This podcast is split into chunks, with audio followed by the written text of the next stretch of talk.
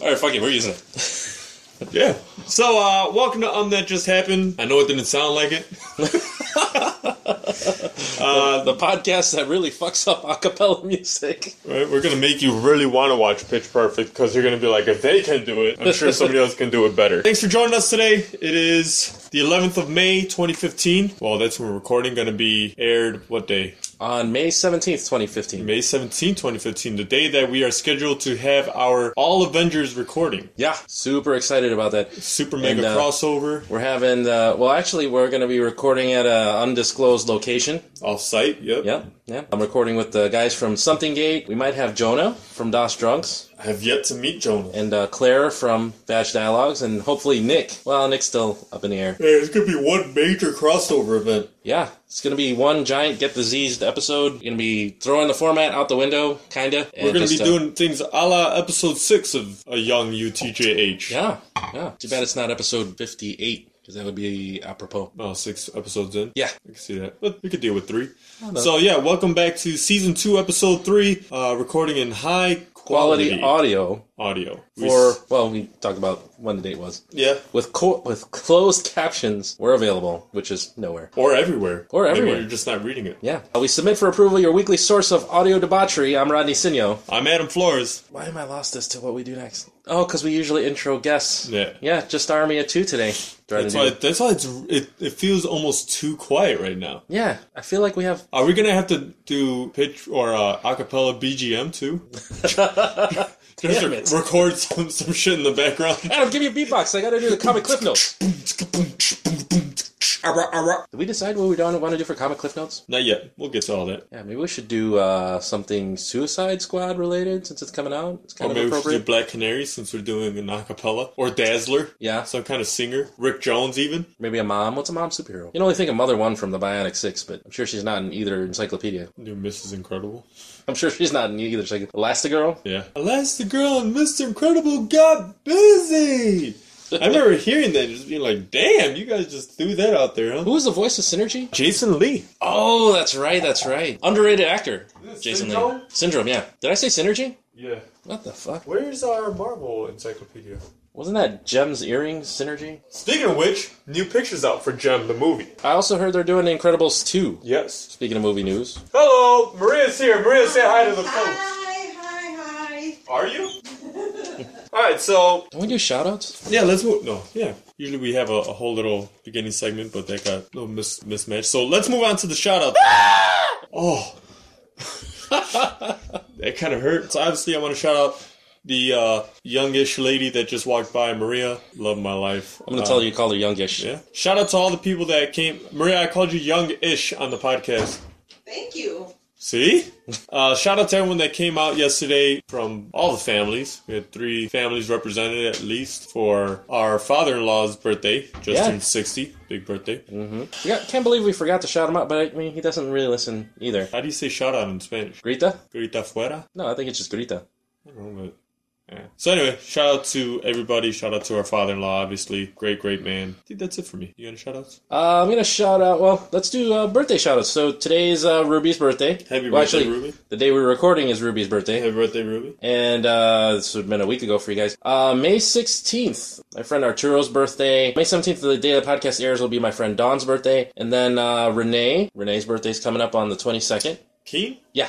Oh, happy yeah, birthday, happy Renee. birthday, Renee. Oh, she listens? Yeah, she, we were talking about she listens to the show. I don't know if she's heard every show. Oh, she does listen, huh? Yeah, yeah. I think we were talking about last time she was here. And then, uh, is it, uh, they haven't made an official note. Do I have to edit that out? You didn't say anything. Oh, okay. Well, Shout out to Jose and Susie damn it. For an one. undisclosed reason. Oh, they're not announcing? I don't know. I mean, it's on it's on Facebook, so it's it's a public record, I suppose. So Jose and Susie, who were guests on, I'm not sure which episode. Anyway, they are about to, or not about to, but in January. Their baby is due. So, very big congratulations to them. That's going to be a hairy baby if it looks anything like Jose. Going to be very musically influenced. I won't be surprised. If it's a girl, her name's probably going to be like Janice.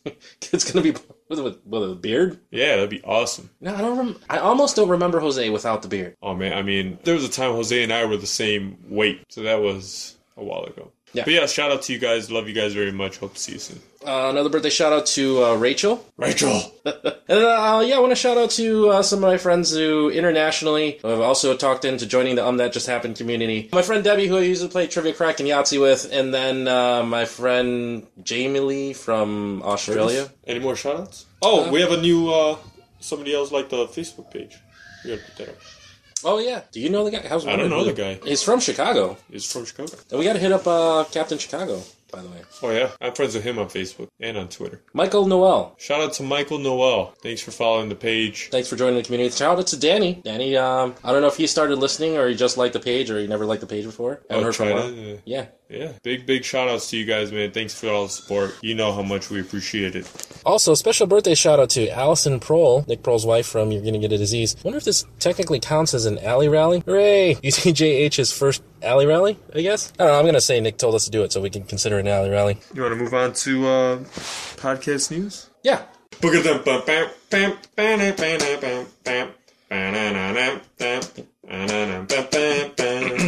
Everybody's talking about my podcast. Got my podcast. Got my podcast on.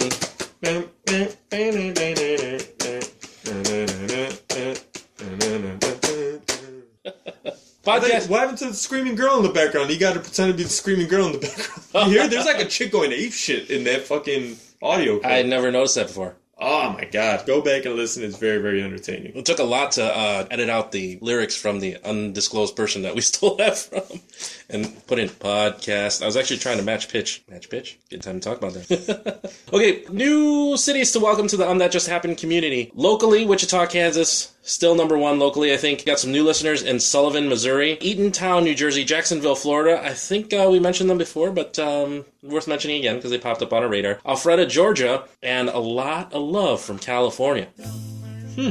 Uh, Mountain View, Van Nuys or Van Nuys? Van Nuys. Is that what that's called? Yeah. It looks like Van Nuys. Yeah, it's Van Nuys. Like, like the I think they have a an expressway or a street called Van Nuys. Yeah, I heard of people talking about it. I've never seen it actually written out. It looks like Van Nuys, but Van Nuys, I guess. Long Beach, San Jose, and Sacramento. It's a lot of Californian listeners. That's awesome. Show me love. Um, internationally, we're still the number one podcast in Ghana, um, and we're killing it in the United Kingdom. Uh, we've got new listeners in Waltham Cross, United Kingdom, also uh, Westminster, London, and Cardiff. New listeners in Lelystad, Netherlands. Uh, that's my friend Jamie Lee from Scrabble. Bucks, Switzerland, and Adelaide, Australia. Wait, no. Jamie Lee's from Adelaide, Australia. Debbie's from Lelystad, Netherlands, I think? I don't know. I have no idea. Is she little? Can I call her little Debbie?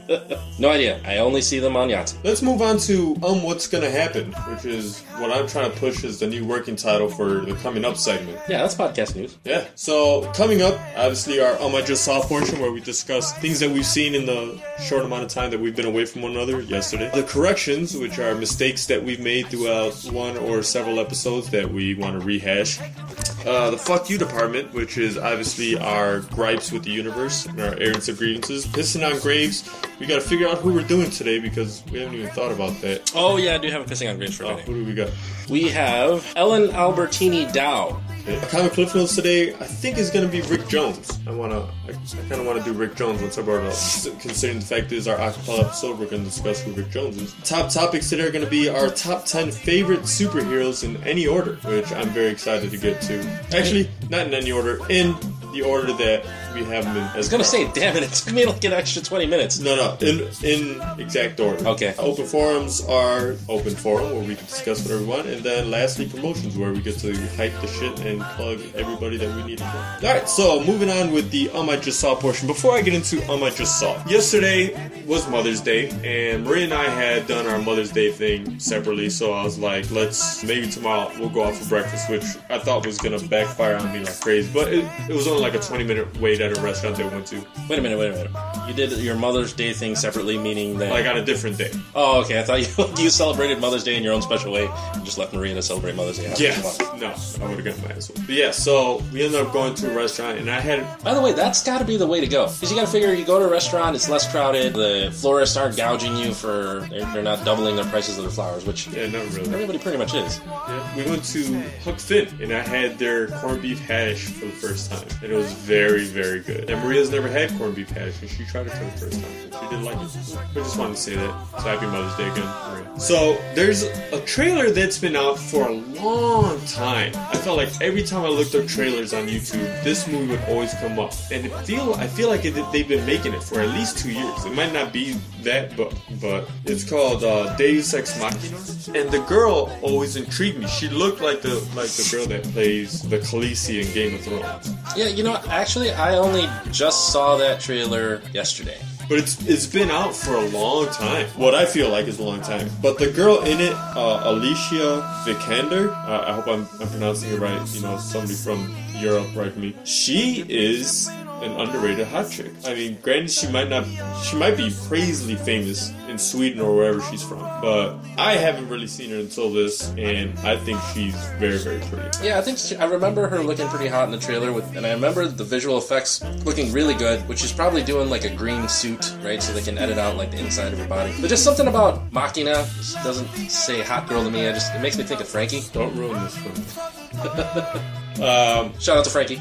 Shout out to Frankie. Uh, I saw Independence Day, and then right after Independence Day was over with, Independence Day started on over again. Right now, I haven't seen that movie in a while. I think they're pushing that because uh, they're gonna do a sequel. Yeah, At least Will when I- Smith hasn't confirmed yet, though, right? I don't know. I think everybody else confirmed except for him. I, I just don't see how they're gonna how are you're gonna rate that again.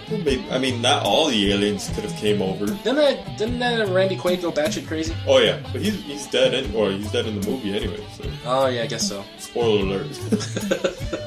But Independence Day is Maria's one of Maria's favorite movies, one a Tenorio classic, if you would. And I always had to watch that movie. I actually saw that movie a week earlier than the release date. Oh, really? This was way back in the day. I think I was driving around the Schaumburg area, and uh, it was back when there was a theater that wasn't the AMC 30 or the Barrington 30 screen. There was a theater right by where the mall is, and uh, they had their marquee board right off the expressway, and I saw ID4, or you know, what we now know as Independence Day. And uh, I said, well, that movie doesn't come out for a week, so I pulled into the theater, and sure enough, they were showing it for some reason. So I don't know if they got in trouble for that. I hear people get in trouble when they, you know, release stuff early, this was way back in the day before the uh, internet, Internet. was rampant, and they could have gotten word. Somebody would have had to have called. Don't get me wrong, it's it, it is a good it's a good movie. Once you start picking things apart, it, it you, you see all the little flaws in it. Uh, For what it is, it's it's a fun movie. Yeah, it's good entertainment. And Margaret Colin, I want to talk about underrated hot chicks. Who's that? Constance, one who was uh, with um, Oh, with Fly. Jeff Goldblum. Yeah. Which is a fly, great movie. But yeah, yeah, I was just thinking that too. I'm like, towards the end when she kind of lets her hair down, and she's wearing less of a secretary outfit, madam secretary outfit, which still works. yeah, Yeah, she's not bad. Vivica Fox. I mean, you saw Vivica Fox in that. Then she was like in the spattering of random movies, and then she was gone for a while up until Kill Bill. true, true. Um, all right, so moving on. Seinfeld. Maria and I just saw the episode where George went into the bathroom with. Basically, went to like a Borders, and he goes, grabs a book off the shelf, goes right into the bathroom, uses it, and then tries to put it back. And they're like, "What are you doing?" He's like, "I'm putting the book back." They're like, "No, you can't put that in with the rest of the book." So he ended up having to buy it. It was like a hundred bucks. And Jerry was like, "How long does are you spending in there?" He's like, "I'll tell you what. If it wasn't for toilets, nobody would get any reading done." And it got me thinking. I'm like, "Do, do you read when you use the bathroom? If you didn't have your cell phone?" Now, it's hard to think back when I didn't have a cell phone. Because I'm, I- I know a lot of people that are like, oh, you take your cell phone, and they're like, what am I supposed to do? Listen to a podcast while you're. Yeah, put it on the put it on the sink and just listen to that. But Um, that just happened. The podcast that you listen to while you're pushing. I I do read when I'm in the toilet. I mean, I'm not I'm not in there finishing chapters of books, a couple pages here and there, and then you know move on. You know, I got um, I got weirded out. I think there was there's always some sort of study about uh, how fecal matter gets on everything, and I think it got weirded out about bringing stuff into the bathroom because they say you, have to be like what 15 feet away from the toilet to like not get fecal matter matter on uh, your toothbrush or something. But you know, I was listening to Adam Carolla show, and he's like, "Do they just have fecal matter at the cotton swab factory where they do all these tests? Because there's like fecal matter in everything. There's Yeah. like, fecal matter in guys' beards. Yeah, I was just gonna say that. There's a new study about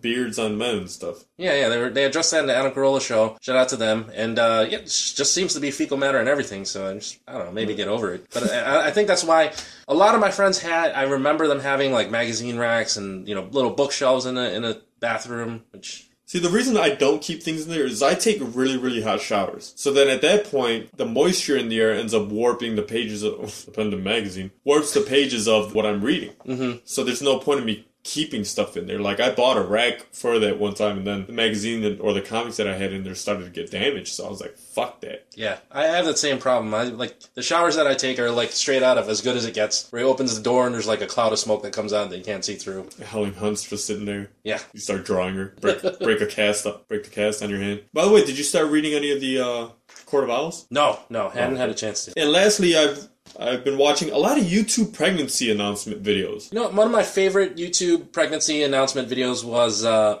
not too long ago, maybe a couple months ago. They were doing uh, Coke was doing a promotion where they were trying to put everybody's different name on a Coke can. Which fuck you for not using Rodney, by the way. But um, yeah, every Coke can, Diet Coke, caffeine-free Coke, basically every Coke can, every Coke bottle had some sort of name on it, and everybody's you know cheesed about. Oh, I found the bottle with my name on it, and I'd send pictures to people whose names you know I would see. Um, never found a Rodney, but um, one of the cutest videos was uh, there was this couple and they were drinking different Coke cans, and depending on what they drank, like if the girl drank a guy's Coke, she would have a deep voice, and the guy would drink a girl's Coke, and he would have uh, like a light voice. And then they found uh, one Coke can, it's like, oh, okay, this put me back to normal. And then she found a Coke can, oh yeah, this worked too. And they turned to Coke can, and on the name of it was uh, mom, and one was dad. So I thought that was a cute pregnancy announcement. That was kind of cute. I mean, uh, th- th- there are people that have really good reveals. One was uh, somebody had a box, and inside the box were blue and pink balloons. And when the, the grandmother opened up the box, attached to the balloons was a sonogram picture, which was really cool to see that. That's how my uh, cousin Ben and Kate Maybe it was their video. No, they um they're they didn't have a pregnancy announcement video. They had an announcement video as to you know they were having twins, which I didn't know at the time. But uh, they uh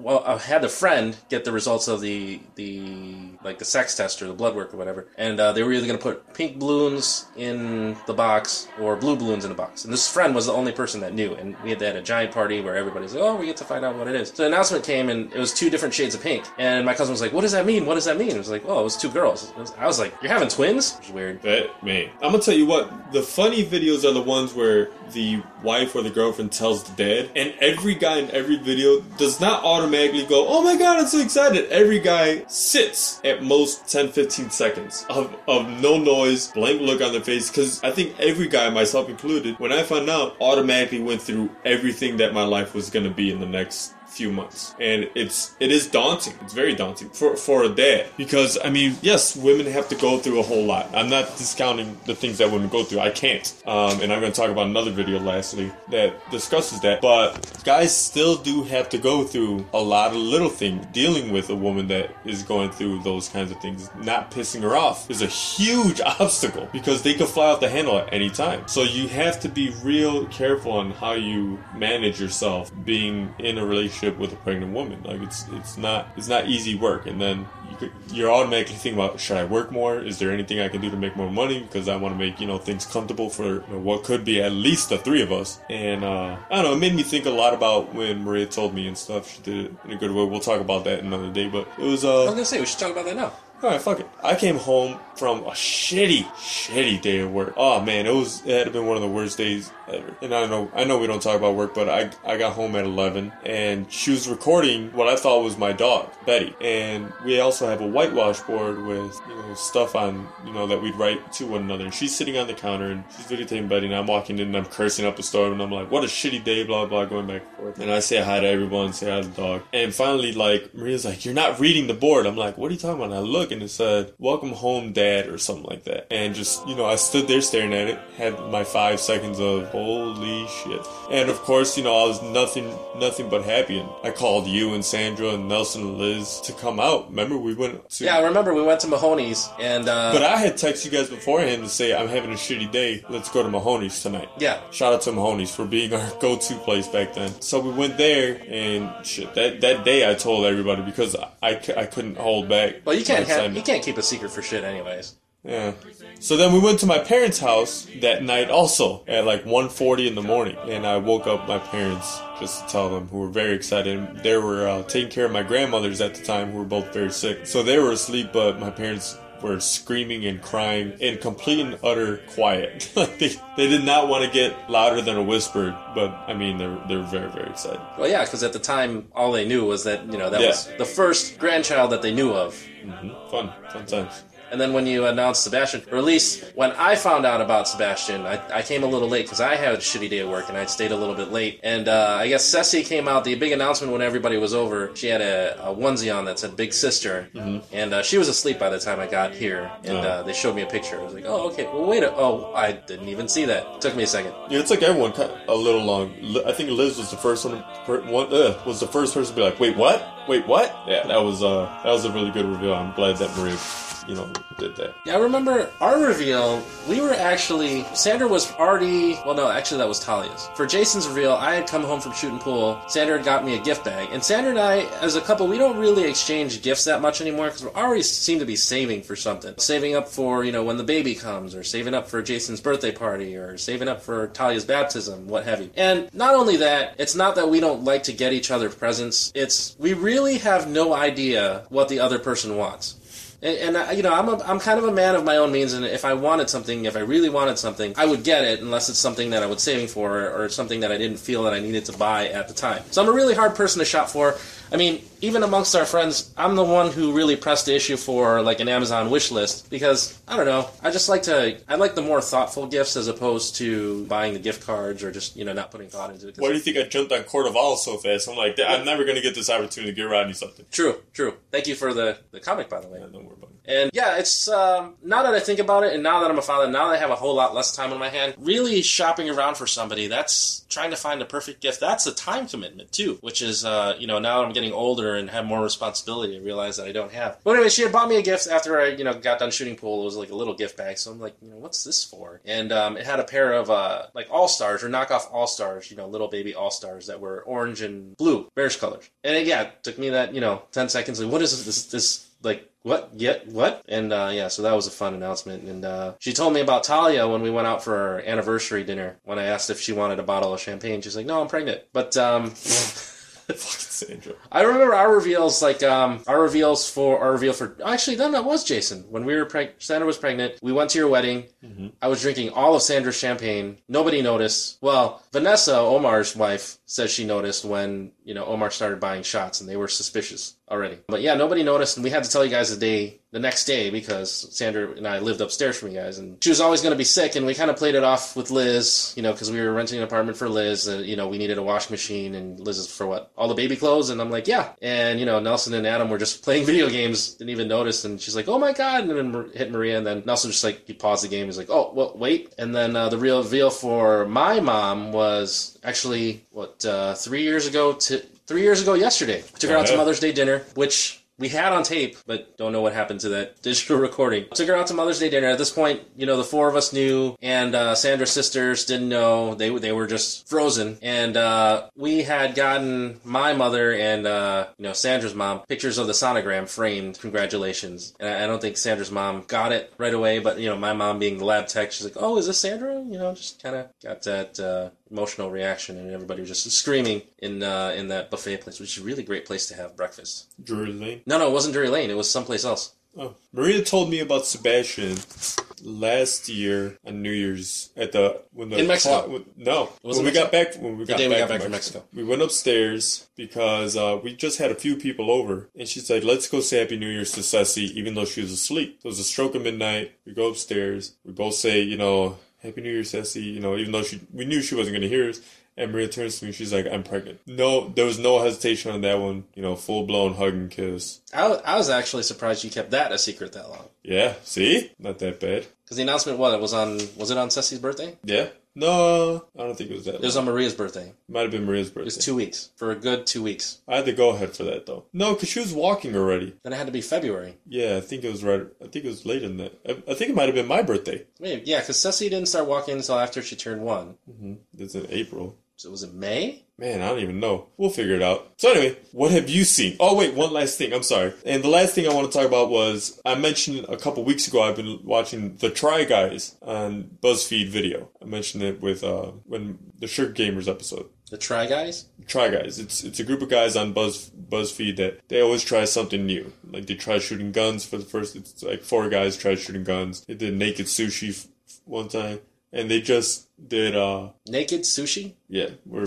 Like Pe- eating sushi naked? no people eat sushi off of you while you're naked. Yeah, some kind of art form thing. They did one where they tried to experience what a mother would go through with babies. So they wore like these pregnancy belly things that and like w- wore dresses and stuff to simulate that. Then they took home a little robot baby that you know would wake up in the middle of the night that you'd have to feed and change and stuff. So they had to deal with that. And then uh, they had one where they simulated childbirth using electrodes and stuff like that. And it was very very funny videos, but also very uh, made you think a lot. So if you ever get a chance, check out Try Guys on YouTube. That's it. That's it for me. What do you got for um, just saw? So I went back to the old DVR again and I actually watched uh, Another gem. Sex Tape Oh. with uh, Cameron Diaz and uh, Jason Segel, which uh, was recommended to us back when it came out on DVD when last time Nelson was on the episode, Mm-hmm. on the episode, on the podcast. Which, uh, yeah, there's a whole lot of TNA in that movie, which I don't believe that always is Cameron Diaz. Like there are a couple cuts where you know they it seems like they're not showing her face purposely, and she walks away, and then it's a kind of an awkward camera cut. Is it good though? Yeah, definitely funny, definitely worth a watch. I mean, it's not in theaters anymore. I don't I don't know that I would own it, but definitely a uh, uh, Redbox. Yeah, I'd buy it. I think I'll wait till it's on like TBS or something. Yeah. I'll miss on the nudity, but that's okay. Um, I watched uh, a couple YouTube videos called, uh, or one YouTube video in particular called "Awesome Train Acts," where this guy just he rides a train and just comes up with random stuff to to do on the train. Definitely worth a watch. It's like an eight minute YouTube video. So YouTube "Awesome Train Acts," pretty funny. And then um, we're gonna skip around with the format a little bit because I want to talk about. I went back and watched "The Wedding Singer." So that's who. Yeah. I know. I knew I recognized her name. Yeah. So The Wedding Singer, just the movie alone, really great movie. I mean, come on, anything with an 80s soundtrack's got to be really awesome. I was actually born in the 70s, but I grew up in the 80s. You know, I was in the 70s for like two minutes. I didn't really care for the wedding singer, I liked it. but I'm not. I'm not big on Drew Barrymore. But yeah, well, I mean, that was my problem with uh, The Wedding Singer. You know, they could have cast somebody else as uh, as Drew Barry or for Drew Barrymore's role, but I don't know that anybody else would have been able to pull off the quirkiness and the uh, the awkward, you know, I'm being cheated on, but I'm kind of falling for another guy kind of performance. Anna Kendrick could have done it. She would have been a little young for that movie at the time. She'd have been like 12 That's okay. when The Wedding Singer came out. And Adam Sandler would have looked like a pedophile. Anyways, really great movie. You know, even had Billy Idol in it. Really great cast. Uh, Christine Taylor, talk about underrated hot chick. And uh, Boy George, actually played by a girl. I thought there was a guy in drag, but Boy George. Amongst uh, Adam Sandler's usual cast of friends that he puts in movies. Patricia Arquette's brother, sister, brother, sister. Yeah, she played uh, the Boy George. Which he had some really funny scenes in that movie. Well, it's it's a man. He was a man. He's he's transgender. Oh, was he? Okay, you've seen Pulp Fiction. Yeah. The guy that pulls out the gun on Jules and uh, and John Travolta's character, and he with the hand cannon and tries shooting at him. The same guy. Is it really? It is. Holy shit! I never put that the two and two together. I was gonna say, are you talking about the Abomination? No, not Tim Roth. The guy who's in the who tries shooting at him and, and they end up popping him and turn to Marvin and start talking to him. Yeah. But um, so pissing on graves.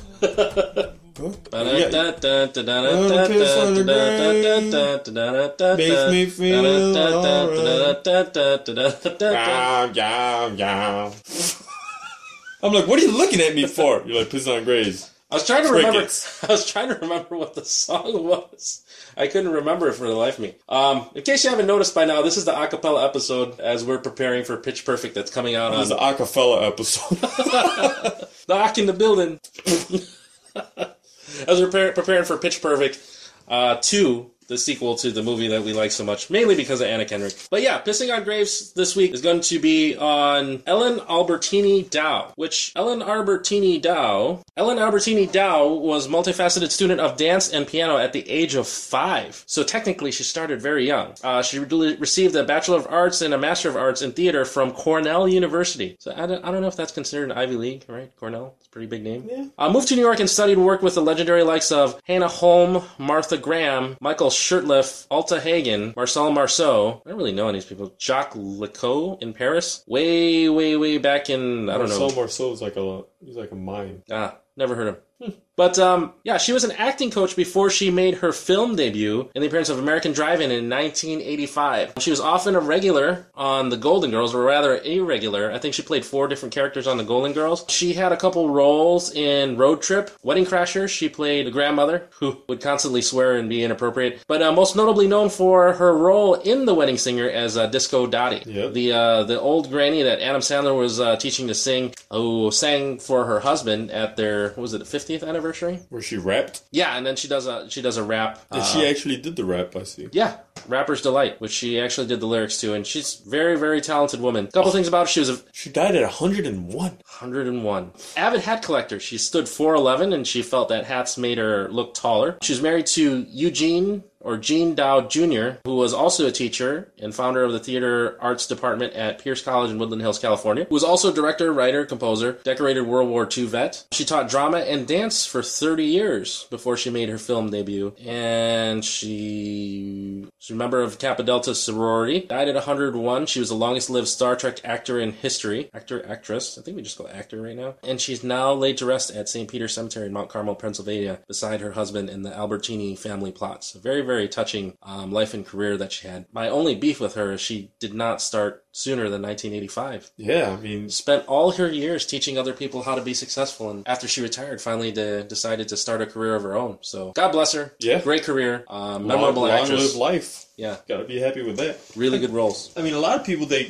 they have to take a secondary job when they retire because I mean, I'm I'm sure you've heard the myth of Yeah, when you run out of stuff to do, it's time for you to let go. exactly. So I mean, it's I'm happy that she made it as long as she did. Yeah, beautiful career. All right, moving on to the corrections department. I know I had one, Rodney. Actually, that was our only one. Oh, hey! That and I was kind of short on time this weekend. We had a pretty busy weekend and everything going Yeah. on. That Sorry. I might have. I know I edited the whole podcast. I kind of snoozed a little bit on the BGM just because uh, for editing time, and it was a really long podcast, wasn't it? Yeah. Well, actually, no, it wasn't that long. It was uh, one hour and 10 So not one of our longest, but you know, definitely a big, big episode to edit. Hefty. Hefty, hefty, hefty. So actually, I might have only listened to it two times, which you know by now I would have listened to ten any other normal podcast. But busy, busy weekend. Yeah, but if you want to knock out that correction, Oh, uh, so so in the last episode, I said that I thought Kristin Kreuk, who played Chun-Li in the Solo Street Fighter movie, played Lois Lane in Smallville. That's wrong. She played Lana Lang in Smallville. So that was my fault. we're even gonna acapella the sound effects too, Yeah, but I mean, you can't be too mad at me because we all make mistakes in life. And we all have regrets. But whatever regrets are, Paying too much for insurance should not be one of them. so for seriously good coverage, At a seriously low price, call Lim Insurance. and get a free quote today, Call 312-945-6254. or visit their website at aliminsurance.com. That's A-L-I-M for a limb. Because Because they're not going to charge you an arm and a leg. A limb insurance. In case shit happens. Alright, moving on from the corrections to the fuck you department. Technically, that's acapella anyway. We Yeah, just- but I want to give a fuck you to short women that drive in huge cars. If you're so small that you can't see above the steering column, get a car. If you're so small that you're driving down a two-way street, but you're leaving enough room to the right of you that there could be two rows of parked cars and you're almost hitting me and I have to swerve out of the way, get a car. There's no reason for you to have a big ass SUV if you're not to know how to drive it. If you're making wide turns that a semi doesn't need to make, get a fucking car. This shit drives me crazy. It's like I almost got into four accidents on the way home because little women have to drive these gargantuan beasts of cars and can't maneuver them the right way. Yeah, you know, I think that depending on, you know, maybe this is just my conservative thinking. We don't talk about politics on the show.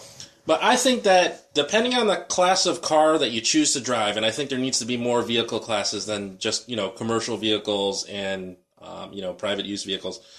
you should have to have a different kind of license. You should have to learn how to drive that SUV or, you know, that 300 horsepower sports car appropriately if you're going to buy that kind of, you should have to have a different license. Because there are a lot of people that can't handle that big a car and it takes some getting used to. You can't just buy it because you're afraid to drive minivans and, you know, you, you, you don't want to be the soccer mom and you want a 4x4 that you're never going to drive off road just because the Joneses have an Escalade and you need an Escalade or a Denali or what have you. Well, it's racist. Why they gotta be the Joneses?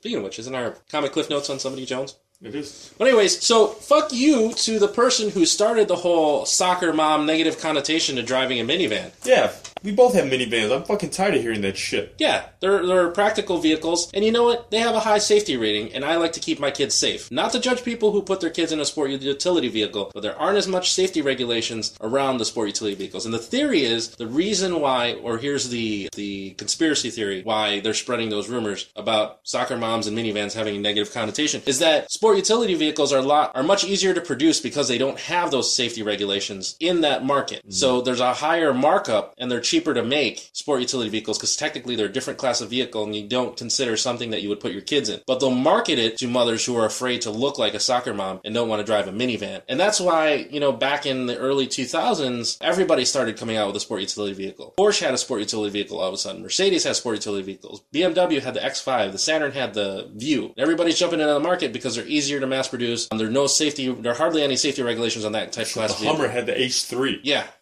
Fuck out of here. So yeah, fuck you to whoever started that, and fuck you for that movement because And here's the thing: talk shit when you're struggling with all your fucking bags and stuff, walking up to the car, or if you have two kids, you're holding on to a car seat for one, or the carrier for one, and you're holding the hand of the other kid, and you're struggling to try to open that door to make sure that that kid doesn't go f- running into traffic. While I just hit my fucking door slide open, I hit both those, both doors open up automatically. And it's all a matter of just throwing the kids where they get, where they're supposed to go. Makes life infinitesimally better. yeah, I mean I know a lot of people just you really just gotta get over. All right, I'm driving a minivan because really there's not much. Not that, but yeah, you have two two kids. You don't have to look cool. Like, Yeah. That should be cool to you. Like, yeah, I got the appropriate vehicle for the number of people in my family. Eat a dick. Yeah. So that's my So, so judge me all you want. I drive a minivan. I love it. It's very luxurious, very comfortable. Fit the stroller and the groceries. right? And it blasts the shit out of that Radio Disney. But yeah, uh, my fuck you this week is gonna go out to Marv Albert Oh, sorry, that's my acapella. Him sucking LeBron's dick. and the ESPN announcers in general. I can't stand not listening to Bulls coverage or basically any Chicago sports coverage without the Chicago announcers. Shout out to Jeff Joniak, um, in particular Stacey King, and uh, who's the guy does announcing Stacey King? Not so much a fan of him as I am Stacey King, but he's a great announcer too. And also uh, Will Perdue and uh, shit, what was the other announcer name? The guy was like Onions on the radio. Used to play for the Bulls, one of the centers. Not Will Chin. I think they were doing Longley. Yeah, he was part of the three-headed monster. It was Will Perdue, Luke Longley, and uh, Bill Wennington. Bill Wennington, yeah. Bill Wennington, shout out to him because the ESPN sports announcers and Marv Albert in particular. Marv Albert was a local sportscaster for New York, so he's a big fan of the New York Knicks. And the New York Knicks in the '90s, that was the team. Well, that wasn't the team to beat, but it was one of the big teams to beat just because of uh, Patrick Ewing and the you know the insurmountable defense that they had at the time. I don't think they ever won a championship, but they had a really great team with Patrick Ewing and basically four car thieves of scumbags that they had on the New York Knicks, as, as Jay Moore likes to put it. But um, yeah, Ma- Marv Albert was a big New York Knicks fan, so when he went national and he started nationally announcing games, he had this big, glaringly obvious, which you're, it's you're not supposed to do as a national sports announcer, glaringly obvious bias against the Bulls because the Bulls would beat the crap out of the Knicks in NBA playoffs and, and just the regular season in general. So he would also always emphasize, and he still does to this day, emphasize when somebody's scoring well against the Bulls, or he doesn't give credit when credit's due, like oh Derrick Rose with the dunk over somebody, but LeBron James hits a jumper from ten feet out, and it counts with the foul, and just fuck you, Marv Albert. And the ESPN announcers, I literally had to sit through a game where LeBron James falls on his face and is wincing because he maybe sprained an ankle. Yep. Two minutes later, the announcers are, oh my god, can you believe the bravery of LeBron James? Anybody else would have found a way to sit down on the bench and not play the rest of the game, but he's playing the game out with the amount of pain that he must be in. It's a bullshit fall. You know, I had so much more respect for LeBron James before he went to Miami because Dwyane Wade turned him into a little whiny bitch for not finishing shots and just, you know, asking for the fouls, which was Dwyane Wade's game. And now LeBron James, all the talent in the world, undeniably, probably one of the most talented players in the NBA. But I can't stand him because all he sits and does is he, he tries to make the shot and then he cries foul when he if, doesn't. If ever you're bored, look up LeBron James traveling. It's just a series of videos showing how many times he's pulled it off. With refs watching him in the midst doing it, or just them calling fouls on other people just to get LeBron James more props and more stats. and Like, he mauls over people, and you know they constantly he always gets the uh, the blocking call. But even still, the refs are still biased towards Cleveland. Oh yeah, it's like it's fucking Cleveland. Like I don't know. I don't want to upset any Cleveland fans that we make or. or any Shout out to our listeners in Ohio, by the way. Yeah. Any more fuck yous? No, that was my big fuck you for this week. Well, we did piss on Graves, so let's move on to comic cliff notes. So today's comic cliff notes is going to be none other than Rick Jones. The reason we're doing Rick Jones is he's actually a musician. Rick Jones was in the comic book a teenage kid who went out onto the what he thought was deserted gamma testing site when Bruce Banner, otherwise known as the Incredible Hulk, well, he wasn't Hulk yet, went to go test his gamma bomb. Rick Jones parked on the gamma testing site, and Bruce Banner ran out there, pushed him into a ditch, and before jumping down to cover him, ended up being saved by none other than who would end up becoming the Hulk. From there, Rick decided to stick around out of a sense of survivor's guilt, and being the one that caused that to happen to Bruce Banner, decided to stick around and make sure that if the Hulk was going to be around, he was going to be a good guy. You know, he's going to do his best to keep him out of trouble. A lot like how Black Widow would persuade him in uh, Age of Ultron, but we're going to get into that next week. He ended up becoming the reason why the Avengers were even formed because it was it was him and his group of radio friends, what probably had a podcast, who were broadcasting what was going on with the Hulk and all this stuff, and it was it was his idea to bring the Avengers together, really. So he's responsible for the Avengers. He was trained by Captain America to learn how to fight, so he ended up becoming more than just, I guess, Marvel's real first sidekick, and he ended up getting the Nega Bands later on, became a, a superhero for a short time, sort of, in his own right. Ended up having some powers later on, but all those were retracted, and for the most part, he's just a normal guy in a world of these gods and monsters. And he's also a world famous musician. He had a rock band for a while, especially in the early 90s, dated a hot ass, tall redhead, so good for you. So that's the reason why we had him in our acapella episode. He's, he was a rock star for a time. So this has been the Comic Cliff Notes, the Rick Jones edition. You've just been schooled. Booyah.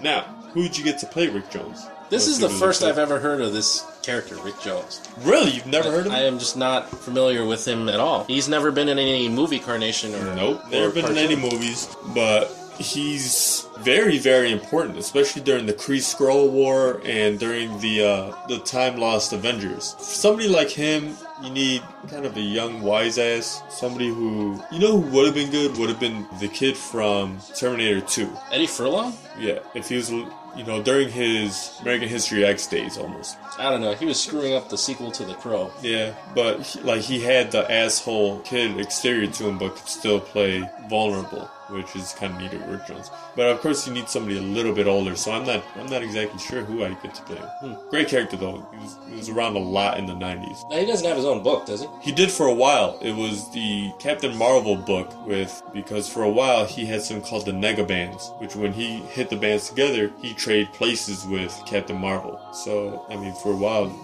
they had their own comic book together. Really, really cool character. Check him out, you guys get a chance. Look, I actually schooled Ronnie. I've just been schooled.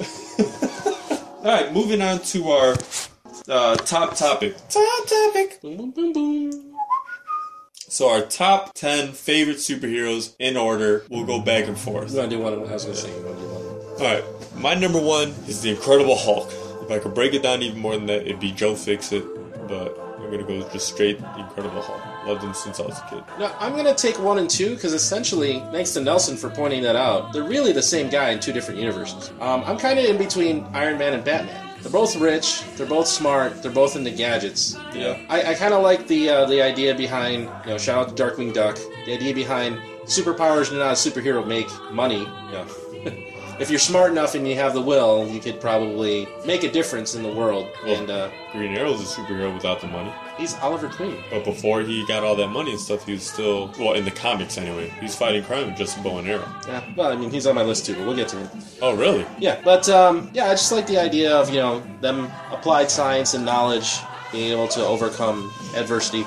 Although I think Iron Man is kind of trumping Batman at this point because you know Robert Downey Jr. is a lot more fun than you know Bruce Wayne. See, I'm doing straight comic book because I because that'd be a whole different list. I think in my top ten movie. I just did heroes in general. But yeah, if you think about it, Iron Man and Batman are really the same guy. They're just super rich into gadgets. You know, I used to make an argument for Batman mythology based on Zorro, but um, I used to make an argument that Batman was probably really Asian. When you think about it, he's into gadgets, he's really smart, he has a modified car. His, his logo's yellow, for Christ's sake. I mean, Wow, super racist. Not, not anymore. Yeah. Uh, my number two is Green Lantern. Obviously, most people are surprised that that's number two, but Hal Jordan more specifically. So yeah, he's actually my number two. Batman's not even on my list, or Iron Man. yeah. Who's your number three? Uh, number three, I went with Red Hood. Wow. just because he's really Batman, but a little more badass. And uh, yeah, I have a particular affinity to Red Hood. You know, my son's named after Red Hood. Jason Todd is not on my list. I have Dr. Manhattan from Watchmen because you want to talk about a superhero that can literally do anything that he wants. Doctor Manhattan versus Superman. Dr. Manhattan. Yeah. No two ways around it. Anybody that wants to make that argument, eat one. The same reason why people lately have been giving me shit about who'd win Batman versus Superman. They're like, Batman would always win. I'm like, not if you, not if he really, not if Superman really lost his shit. Taking to space. And it's funny, like I was I was gonna bring that up, and um, David sent me a message without telling him anything about it. He sent me a message, and it said, in quotes, "If Clark wanted to, he could use his super speed and squish me into the cement. But I know he, how he thinks. Even more than the kryptonite, he's got one big weakness. Deep down, Clark's essentially a good person, and deep down, I'm not." End quote. Batman. Is that out of Frank Miller's? Yes. Now, if you were to take away his good sense and his desire to save human lives, there's no contest. Who's your number four? Number four, I went Wolverine. Number four, I went Beast. Both members of the X Men, both members of the Avengers, both had the same hairstyle for a while, both battling with the inner beast. Yeah. Uh, the reason I chose Beast more, I related more to him, even during like the '90s cartoon. Even though Beast, after episodes one and two, you almost didn't see him for the longest amount of time until they almost tried to break him out of, out of prison. I think it was that was the episode with Colossus. Pretty sure it's the episode with Colossus. But even then, I was like, man, you know, here's here's a misunderstood smart guy, which had me written all over it. You know, I'm not the, I'm not that size, but you know, I, I did relate with the character Wolverine. Wolverine I picked just because uh, I like the idea of the immortality, even though most people think it is a good thing. I like him struggling with it being a bad thing. You know, in the latest Wolverine movie, he falls in love with uh, the granddaughter of a guy that he met. I can't imagine what kind of mindfuck would fell in love with the granddaughter of your friend. But uh, I mean, he's immortal. Where, where is he going to find somebody that's like 300 years old? I wish that they would take away his love interests over and over again with these fucking movies. Well, I mean, he had love interests in the comics. Yeah, but even in the comics, stop it. I mean, Uh, that's because that's really that's really the part that really humanizes him and makes him relatable. Love interest in the, the people, and that, that's kind of why I like the idea of you know somebody immortal and just kind of uh, watching all his friends die around yeah, but after the first 20 years and seeing this shit happen, you'd think you'd almost not be over it? but just be like,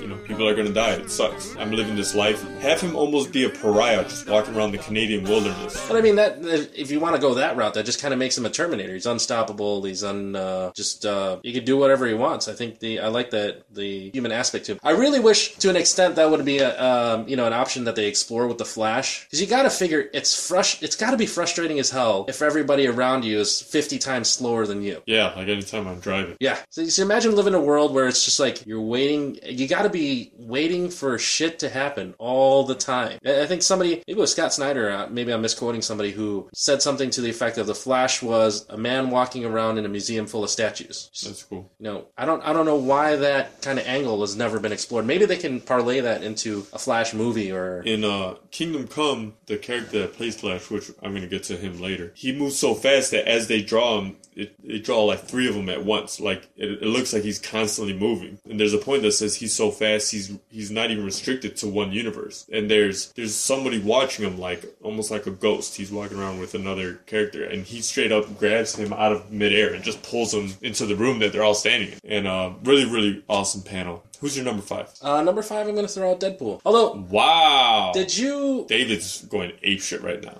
Did you? Um, one of the interesting storylines that I've never read about Wolverine is that he got into a fight with the Hulk, and the Hulk ripped him in half. And then chuck half of them like across I don't know how across the world. I'd really love to see that panel and made Wolverine crawl back to his uh, lower half. That's something that I'd really like to see. There's a it's a real graphic panel. I remember seeing it. Or I'd like I'd love to see that. Uh, I mean, Hugh Jackman announced that he's going to retire, but um, that would have been a great you know Mark Ruffalo versus Hugh Jackman and so Wolverine Hulk movie. I mean, his first appearance of Wolverine was in the Incredible Hulk. Yeah, so it's a nice homage. That would have been awesome. Mine is Martian Manhunter. No Superman on my list, no Batman, but I had Martian Manhunter, who I, I just bought a shirt of. Martian Manhunter is everything Superman is with a little bit extra. You're going for everybody green. Yeah, well, Beast isn't. Dr. Manhattan, they're both blue. So I have two green, two blue, yeah, and now green again. But he, uh, I never liked the fact that he was afraid of fire. that that's the one thing that's just like, uh, but he's such a noble character. Somebody else from another world, the, the last member of another world. And he's a founding member of the Justice League, which Superman isn't. He's basically DC's Vision. Yes, but even cooler, I think. Like Vision's not even on my list, but because Martian Manhunter, he could read minds too, become invisible and tangible, could shapeshift. I mean,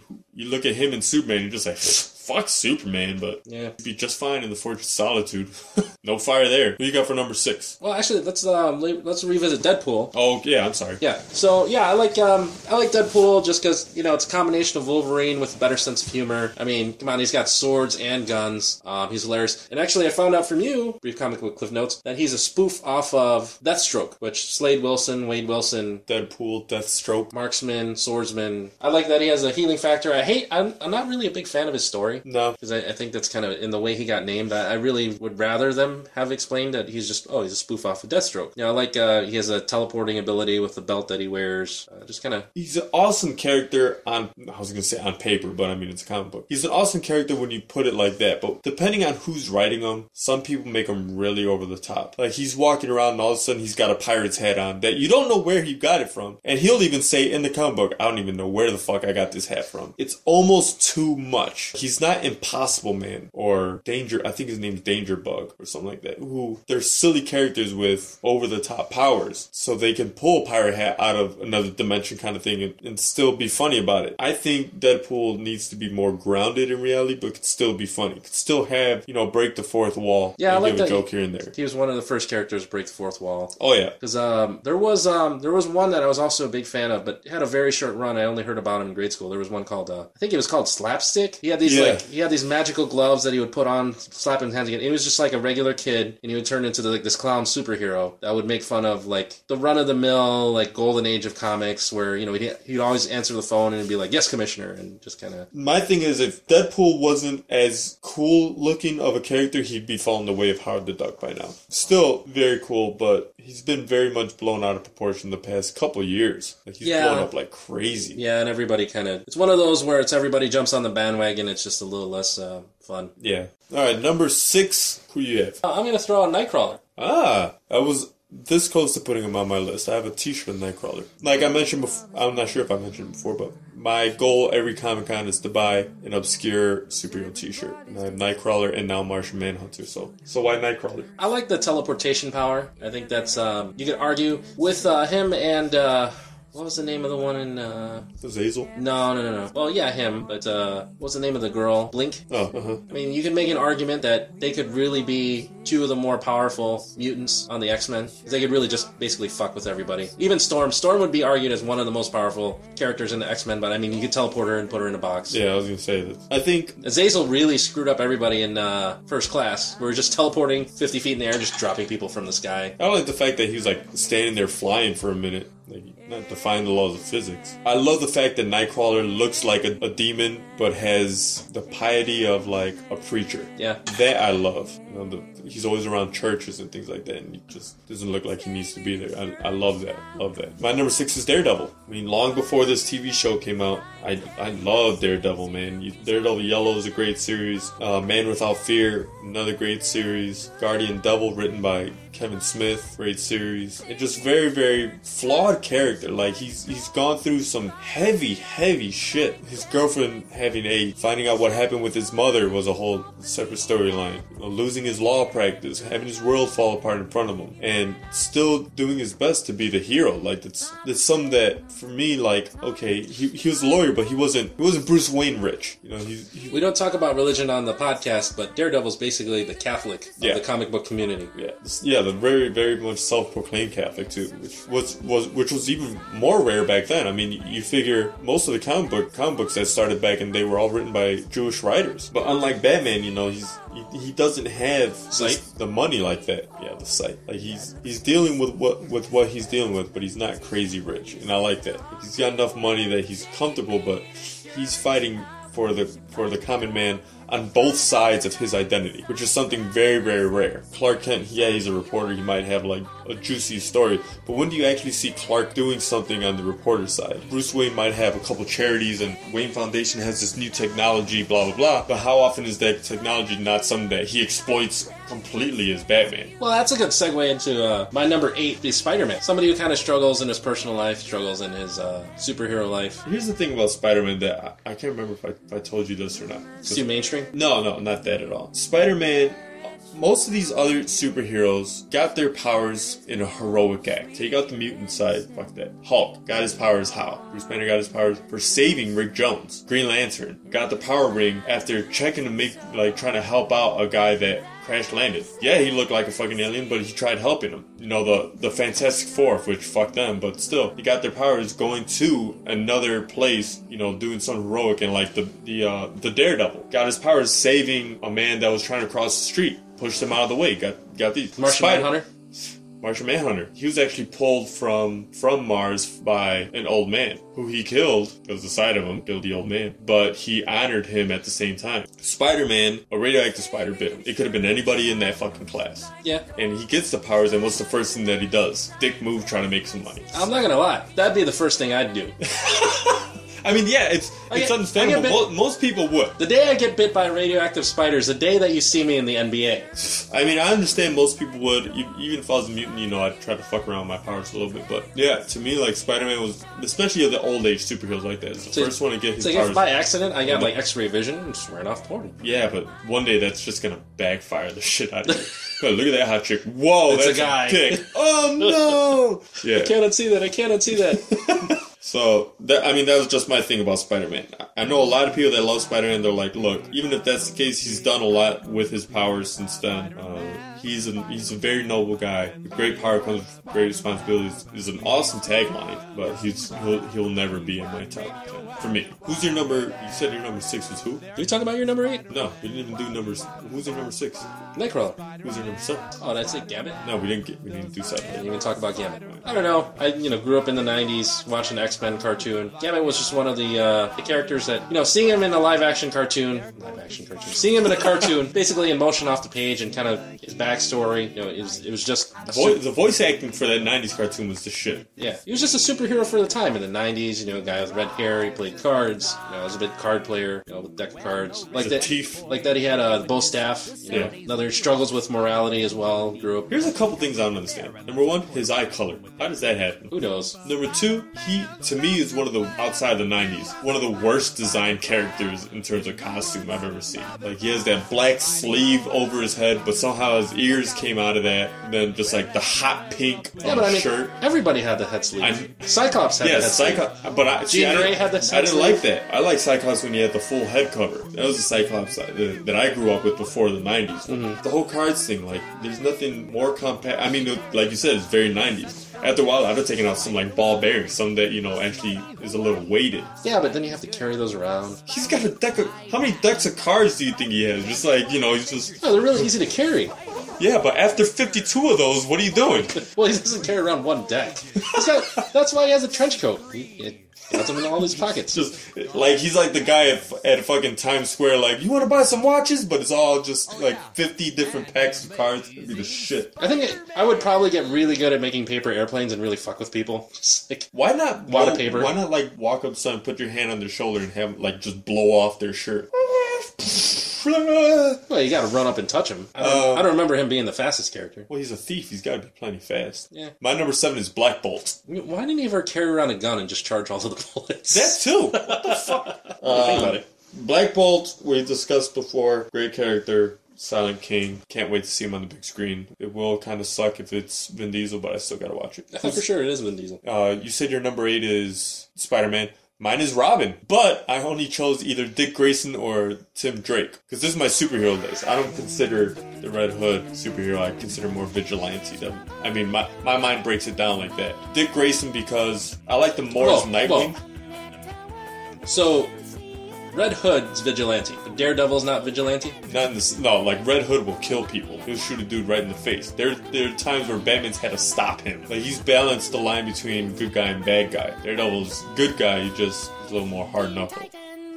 All right, But uh, that's a very thin line you're drawing there. it's my I'll line. take it. Dick Grayson, obviously first Robin. I like Tim Drake more as Robin, but I, I got to give it to Dick Grayson. Tim Drake though is See, I don't think Dick Grayson is Robin anymore. well. See in in uh in Kingdom Come he redons the Red Robin costume like. In, Robin. Bruce talks to him about like, so what if you made Dick Grayson become Robin again, kind of thing. So it's cool to see him make that full circle. And Tim Drake, Batman said, you know, I have no problem passing on my mantle to Tim Drake one day. He, there's no doubt in my mind that he's going to be a, an even greater detective than I'll ever be. That that to me says a lot. Yeah, but I mean, I don't know. So once you go Nightwing, Who's your number nine? Tim Drake. Oh wow, Yeah. So I mean, just trained by Batman, leader of the Titans. yeah. Which Nightwing was the original leader of the Titan, Yeah, so they kind of swapped that out. But yeah, he was the leader for a while. but in the Paul Dini Teen Titans, Yeah, Tim Drake was the lead, which you know got kind of silly after a while, but you know, the Teen Titans Go is hilarious. though. Yeah, yeah, enjoyable. It's like uh, it's like Family Guy meets uh, Batman the animated series almost. Hmm My number nine is Flash from the Kingdom Come. We talked about that already. Got the, the little Mercury headed design. Yeah, again, I really want them to explore his frustration that he must have. That'd be cool. I I think that would make him more. You know, he's sometimes he's just yeah. I mean, he's quippy, and I like my superheroes quippy, but I'd like to explore that character as a person a little more. You know, See, whole, it depends on the Flash, because the Flash that they have in the TV show is not the Flash, is not the Barry Allen from the comic. Barry Allen in the comic is more serious. yeah, I mean, he's he's still lighthearted, but he's he's very like he doesn't crack jokes. and just the whole you have your whole costume folded up into a ring. I, I don't understand. How about Yeah. you just how about you just have a backpack with a regular costume in it, and you could just change so quickly, or you vibrate through the backpack so quickly that you just come out with That I never liked. I could see Green Lantern being able to do it. The fuck out of here! Why does everyone have a goddamn ring? Anyway, We should make a spoof of uh, the Flash where he has like a big giant ring, like the size of a basket. Like Barry, you should have that the ring comes out and it's like he's like extra slow, like putting it out, like it's all like it's all wrinkled and shit. Because obviously it's been stuffed into a goddamn ring. and He's not super ironing it. Yeah, it's like a giant ring, and that's like when he shows up to the Justice League. Could you iron your fucking uniform? It's stuffed in a fucking ring, Clark. Just use your heat vision and fucking warm it up. then fucking they, they try to get the iron going, and it's like fuck, electricity is not working. Did anybody have a match? And it freaks Martian Manhunter the fuck out. oh no! They should just get iron out from the metal men. He just walks in. Anybody got an iron? You rang. Big goofy bastard. Uh, who's your number ten? Uh, number ten, just because of you know recent popularity, it- it's yeah, it's not really even has nothing to do with the comic really. But um, yeah, Green Arrow kind of growing on me. I like how they intertwine him into the Ra's al Ghul story, which you know now that you mention it and now that I think about it, it is more of a Batman I show was gonna say, without so you Batman. got Batman twice on there. Yeah, yeah.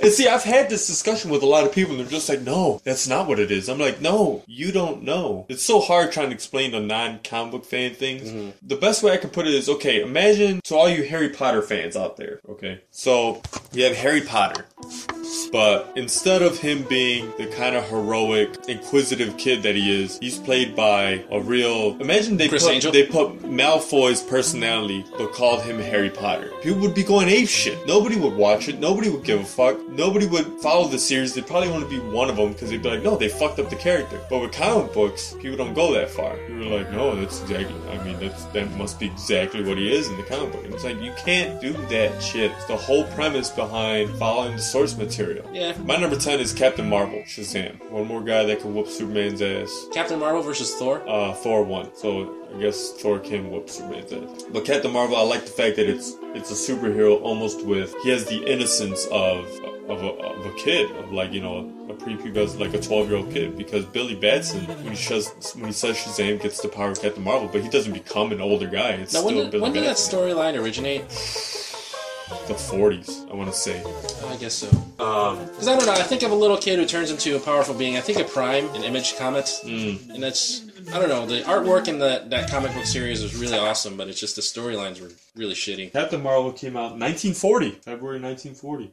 Whiz Comics, Whiz. And you want to talk about poor character design? The little half cape and the I golden like it. sash. I like it for whatever reason. I've always liked his design. I, I mean, it's it's very much a 40s design. Like an, it's an actual cape Captain- that you would wear or, with like a fedora. Black Adam also has that cape. He, Nuggets! he just never wears it, and it's white and gold, just like his. Or blue and black. Funny. All right, so that's it for our top 10. Let's move on to uh, open forum. We're going to keep it a little light that way the episode doesn't keep going long. I want there's only one thing that I wanted to bring up. One thing and one thing only. And I'm not going to use the publicly used name for it. I'm going to say the football scandal with Tom Brady. What are your thoughts about it? I don't understand how. Yeah, I didn't really follow. To be honest, I didn't really follow the story. Mm-hmm. But I guess Tom Brady was texting equipment managers, you know, to deflate the ball, so it's possible. I like shout out to Jurgen Aziz Luke's comment on Facebook where Ray Rice gets suspended for two games for beating his wife, and Tom get Brady gets suspended for four games for deflating footballs. So the moral of the story is beating your wife's more socially acceptable. But um, I mean, the referees touch the ball literally on every play. And and granted, the New York pa- the New York Patriots, the New England Patriots, they have a long history of scandal. Bill Belichick's a scumbag. No offense to our Boston listeners, but yeah, he'll do whatever it takes to win. And you know, they're kind of absolving him of any responsibility in this scandal. But um, I yeah. say I say give him asterisk next to that Super Bowl win. Yeah, I don't know. I mean, he, he really, in my mind, he didn't really win the Super Bowl anyway. It was uh, Pete Carroll that called the wrong fucking play, and best running back in the league. You don't decide to hammer it through the end zone for the win. Yeah, no, I mean, I, I mean, we watched that game. We were just like, "What the fuck are they doing?" Like, Yeah. I, I don't credit Tom Brady for that win at all, uh, so much as I credit Pete Carroll's fuck up. So doesn't matter what Tom Brady would have done that day, deflated or inflated footballs or not, he was winning. But um, yeah, I don't know if he's uh, if he's convicted or he's found guilty. I don't know. Maybe uh, do a lottery for who gets to bang Gisele while he watches. oh wow, No, I wouldn't go that extreme. I was just thinking. about- bogus. So I was just thinking about banging Gisele. But uh I don't know. No idea. I mean, would it would it really kill him to have an asterisk next to he already, he already has everything in the world, you know? So I'd do it anyway. went to the Kentucky Derby the same day as the Manny Pacquiao fight and then went to fly to Las Vegas just so he could see the Manny Pacquiao fight. I mean, the guy does stuff at will. Like what could you possibly do to Tom Brady to hurt his career or his everything that he's accomplished in life? For 2 PSI per football? Let's say cut him across his face just just to make him uglier. How's that? I, I just I don't think it makes that much of a difference. I guess I don't know. I, they they've been talking about it all day. I thought it was funny when they're just like, yeah, people saw him walking into the bathroom with with a guy that that walked in already with the balls, and I'm like, what kind of scenario is that show for people that that they're just okay? Like, oh, Tom, you okay?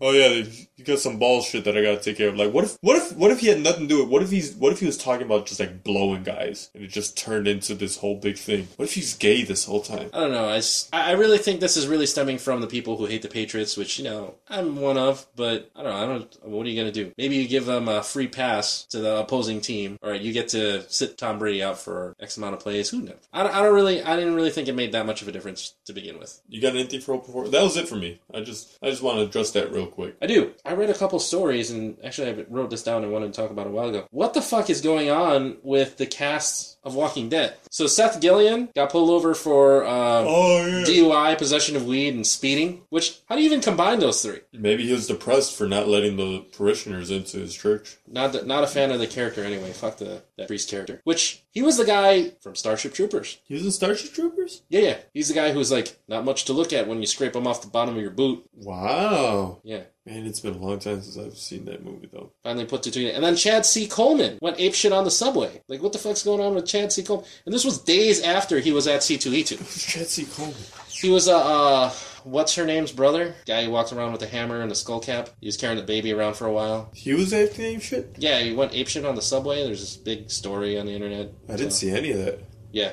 So I was like, just, what the fuck? You know, we were like within days of each other happening, and it's like, the hell's going on? Which Chad C. Coleman, like, really, you're charging 60 bucks for an autograph? Like, you hardly, you know, I'm all about, okay, supply and demand, and obviously the bigger star you are, the more you should probably charge, so it kind of buys down a little bit more. But I mean, Chad C. Coleman had like, don't know if he had a book or like framed pictures or something. He's something outrageous for like the level of celebrity that he actually is. He shows up, you know, with glasses on and fucking I don't know, like a leather suit or something, already assigned, and nobody was in his line. It's like sixty bucks to meet Chad C. Coleman. I mean, granted, yeah, he's starred on one of the most popular shows on TV, but you weren't even in like in a lead role. Like I don't even think Carl charges sixty bucks to get his autograph, and, Shout out to Carl. and I actually would pay that much to punch him in the face He's gotten better. for ruining season three. You know, You're not rewatching it. yeah, it's true. It's not- It should be out of your memory by now. Other people are fucking it up right now, like that fucking priest. Yeah, no, can't unwatch it. But I mean, there are other celebrities there that were probably worth more than that that he was actually charging. I don't know. Thought it was awkward.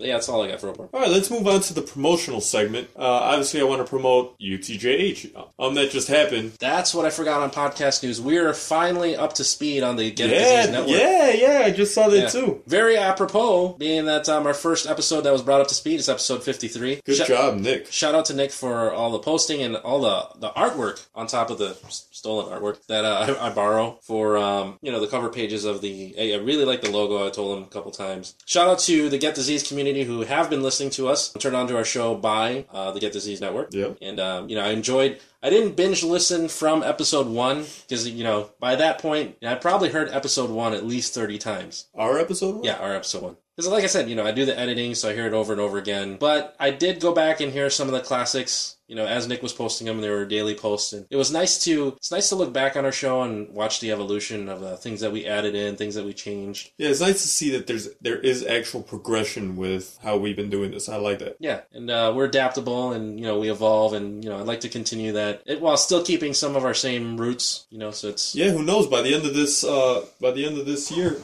we might end up changing some some segments. Might take something out. Might put something else in. I mean, we're brought back dance break. that was awesome. Which shout out to you. That's uh that song's in DJ Hero. Yeah, shout out to David. Yeah. special dedication. Obviously, all the other shows from Get a Disease Network we want to shout out. You're gonna get disease. UTJH, Das Drunks, Something Gate, and the Vagina Dialogues. A lot of great shows. Uh, please, please check them out. They're, they're all very, very good. We, we are on facebook.com slash hashtag spell out UTJH, UTJH.net, and you can find, find us on SoundCloud, iTunes. Don't forget to click five stars, like the shit out of that. Um, Podbay, Podomatic.com, Podomatic.com. I want to really, really, really strongly promote Stars and Gripes. Yeah, that was my first uh, on the list of promotions. Um, my apologies to Cam for not being able to get down there with the kids and everything. It's kind of difficult. Can't bring them down to the Public House Theater. But um, every Friday night in May at 8 p.m., Public House Theater in Chicago. Go see Stars and Gripes, featuring uh, one of our favorite guests, Cam, Cam Diesel. Yep. Uh, also, you saw his post on our uh, Tusk viewing party. Yeah, great, great, great guy. Uh, served our country, so also helps. Uh, you know, we, we like to promote guys like that, and it, I believe it. It's it's almost like a satire of things that soldiers go through and stuff like that. Not exactly sure. I don't want to. I don't want to put that out there as to you know what his show's about, but sounds very very interesting, and I hope you guys all get a chance to check that out. Uh, Sugar Gamers want to promote them. They they came on the show a few episodes back. Gotta, gotta get back to them. Hopefully, get a chance to have another episode with them soon. Anything else? Yeah, join uh, our Fuck Foxes Fantastic Four movement. Um, respect the source material. If Marvel and Disney can jump on that bandwagon, uh, so can you. Let's um, let's not put money in the hands of people who are bastardizing our, our mythology, Please. making shitty movies because they're gonna make money and make more shitty movies. Buy American on 9/11. Send a fuck you to the terrorists who tried to ruin our economy by turning 9/11 into not a day of memorial remembrance that we want to hold reverence for, but um, a day that we can send a fuck you back to the terrorists for trying to ruin our economy, our economy and investing back in the economy that they tried to ruin. Uh, join our quest for better entertainment. Yes. Uh, fuck all things Kardashian and West. There is a website I heard of that people called to my attention. Haven't got a chance to check it out called cardstop.com where can actually get an app. I don't know if they charge for this or if they do, I might actually be willing to pay for it. Where it's a app that gets installed on your computer and it scrubs everything that comes up Kardashian. So it totally erases them from your computer or websites that you uh, browse or maybe MSN or any news feeds that you get. We are not podnogamous on um that just happened. Of course, listen to all the podcasts on the Get Disease Network. Like we talked about, you're going to get a disease, something gate, dash drunks, vagina dialogues. But also listen to Radio Rebels on SoundCloud. Episode two on May the 4th came out. you listen to it? I'm about 15 minutes in. It's pretty good. Yeah, I like it. I like the old school. I like the topics. I sent them. I sent them some uh, some corrections on their topics. I like I like the uh, the moral uh, moral dilemmas that they uh, they run to. They they discussed on the show, like uh, how soon is too soon to date after uh, Getting a divorce getting divorced, or or uh, separating. or are you allowed to date somebody, a relative of your ex, or you know, real interesting queries. Keep up the good work.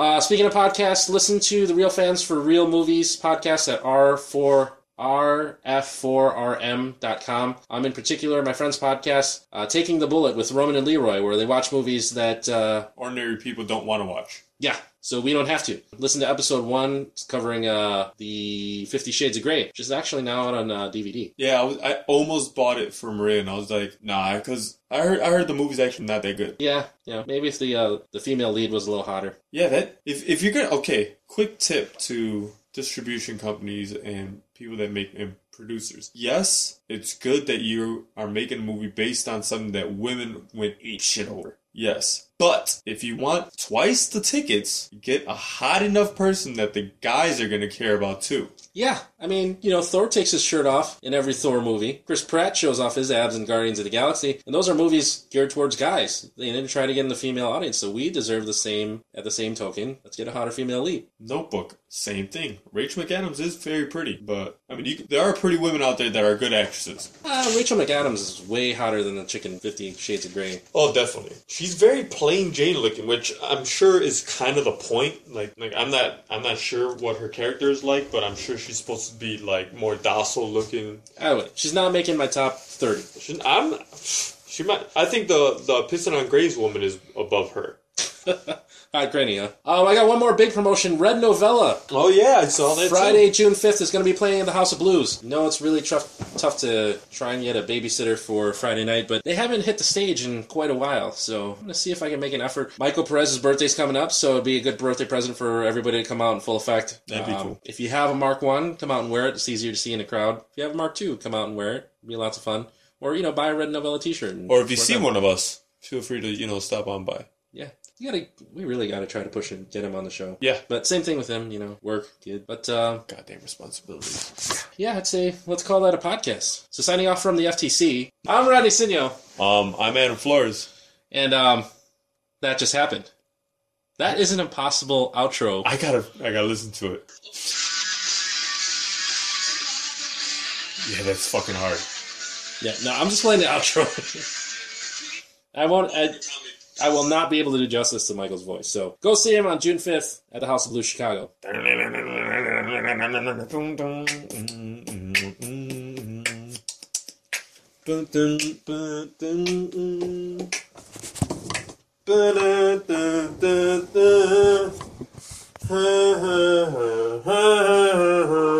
Ah, that was horrible. Moving on. Better.